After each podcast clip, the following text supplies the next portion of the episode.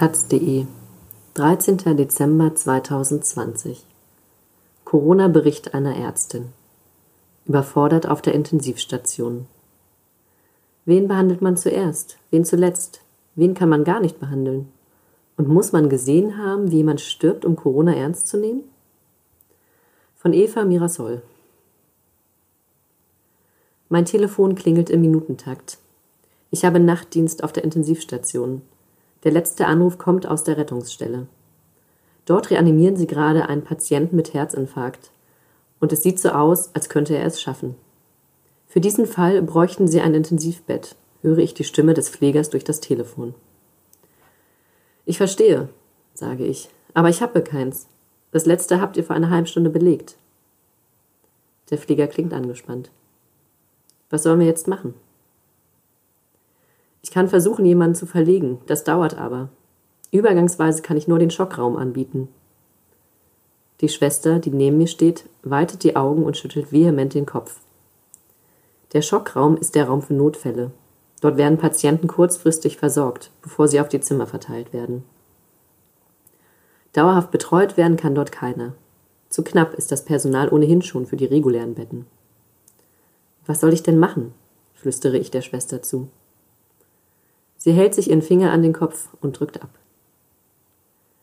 Bis ich das freie Bett habe, muss einer von euch mitkommen, sage ich durchs Telefon. Ich kann sonst nicht noch einen beatmeten Patienten betreuen. Wir sind auch knapp mit dem Personal, sagt der Pfleger. Aber wenn es nicht anders geht, es geht nicht anders, sage ich. Er legt auf. Die Schwester blickt mich an. Sie weiß, dass ich nichts dafür kann. Sauer ist sie trotzdem. Ich kann bald für nichts mehr garantieren, sagt sie, bevor sie beginnt, den Beatmungsplatz vorzubereiten. Sie wird später die vierte Überlastungsanzeige in Folge stellen und damit eine offizielle Meldung an den Arbeitgeber vornehmen. Aber jetzt hilft sie mir und auch morgen wird sie wiederkommen. Noch, denke ich und rufe meinen Kollegen an. Kämpfe ums Überleben. Der hat Nachtdienst auf der anderen Hälfte der Station. Wir überlegen gemeinsam. Sieben unserer Patienten sind beatmet, zwei stehen kurz davor und einer wurde erst vor wenigen Stunden von der Beatmungsmaschine entfernt. Bleiben zwei Patientinnen mit Herzrhythmusstörungen und eine, die gerade eine schwere Gallenwegsinfektion hinter sich hat. Alle drei sind überwachungspflichtig. Dennoch greife ich zum Telefon. Aber die Kollegen aus der Magen-Darm-Abteilung haben keinen Monitor auf Stationen und die Kardiologen haben kein Bett.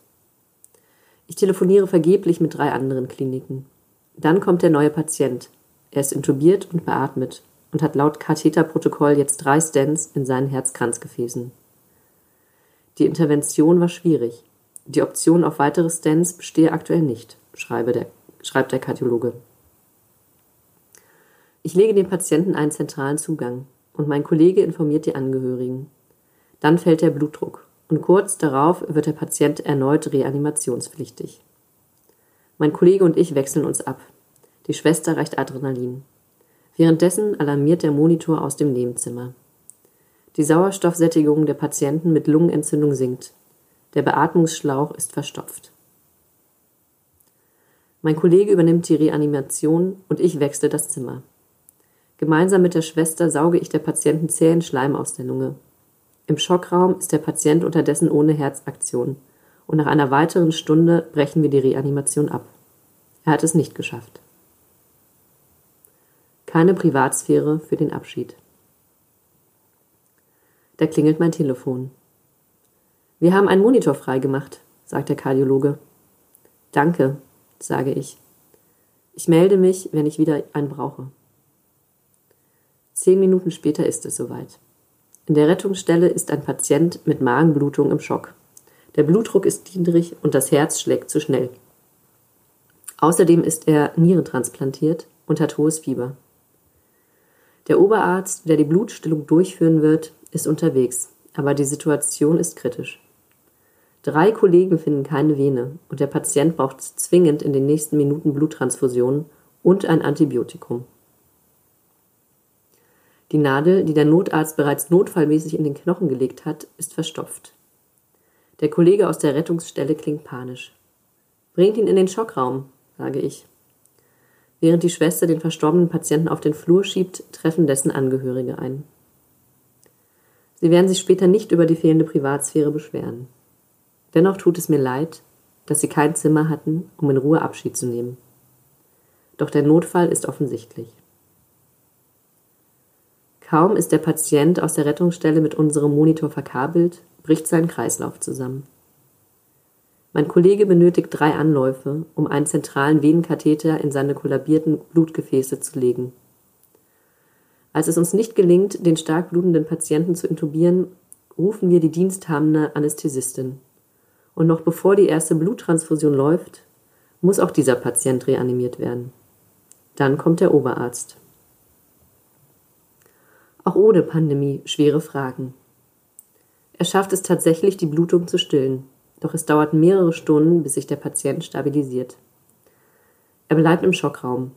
Den nächsten Patienten aus der Rettungsstelle müssen wir abweisen, denn das Bett, das der Kardiologe in Aussicht gestellt hatte, ist inzwischen belegt. Als die Nacht vorbei ist, verlassen mein Kollege und ich die Klinik, ohne eine einzige Pause gemacht zu haben. Solche Nachtdienste habe ich zuhauf erlebt, denn auch unter alltäglichen Bedingungen sind die Intensivstationen oft voll und das Personal knapp. Wen behandelt man zuerst? Wen zuletzt? Wen kann man erst gar nicht behandeln? Und wie viel besser wäre unsere Medizin mit mehr personeller Kapazität? Fragen, die auch ohne Pandemiebedingungen schwer zu beantworten sind. Und Entscheidungen, die auch ohne Corona niemand gezwungen sein sollte zu treffen. Sukzessive füllen sich die Intensivstationen. Bilder beatmeter Patienten tauchen in den Nachrichten auf und Intensivmediziner warnen vor der reellen Bedrohung eines überlasteten Systems. Parallel verabschiedet sich ein beunruhigend großer Teil der Gesellschaft aus der Realität. Reichen die Bilder nicht aus? Muss man auf einer Intensivstation gearbeitet haben, um zu verstehen, was es heißt, Verantwortung für andere zu übernehmen?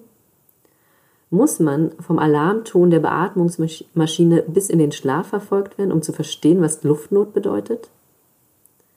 Muss man gesehen haben, wie jemand stirbt? Muss man erlebt haben, dass es nicht besser ist, wenn der, der stirbt, über 60 Jahre alt ist? Häme nicht angebracht. Es wurde viel geschrieben über die Motivation von Menschen aus der Leugnerszene. Allen möchte man ein Bleib zu Hause zurufen, vorneweg denjenigen, die selbst zur Risikogruppe gehören. Aber 70 ist das neue 30 und jeder ist so jung, wie er sich fühlt. Ironie des Schicksals, dass ich am Ende für diese Menschen zu Hause bleibe. Zumindest privat, denn beruflich muss ich heraus. Und es könnte durchaus sein, dass ich es bin, die sie in der Klinik mit Luftnot in Empfang nimmt. Nein, nein, nein, Corona ist ausgeschlossen, das ist doch alles Panikmache, könnte ich sagen. Ich glaube, Sie haben gar keine Luftnot. Und ich untersuche jetzt erst einmal in Ruhe Ihre Gelenke, aber das tue ich nicht, denn Häme ist im Falle von Luftnot nicht angebracht, und ich behandle sie alle. Dennoch wünschte ich mir, diese Menschen ließen sich wachrütteln, vor allem die, die Corona nicht ganz, aber so ein bisschen leugnen, die, die nicht ganz, aber so ein bisschen an eine Verschwörung glauben. Niemand will kleinreden, dass, wer aufgrund von Lockdown-Beschränkungen um seinen Job fürchtet, dies im übertragenen Sinne auch um sein Leben tut. Wer jedoch um den nächsten Atemzug fürchtet, braucht auch bald keinen Job mehr. Und eine volle Intensivstation kann nur in Kauf nehmen wollen, wer nicht weiß, was das heißt, wenn sie voll ist.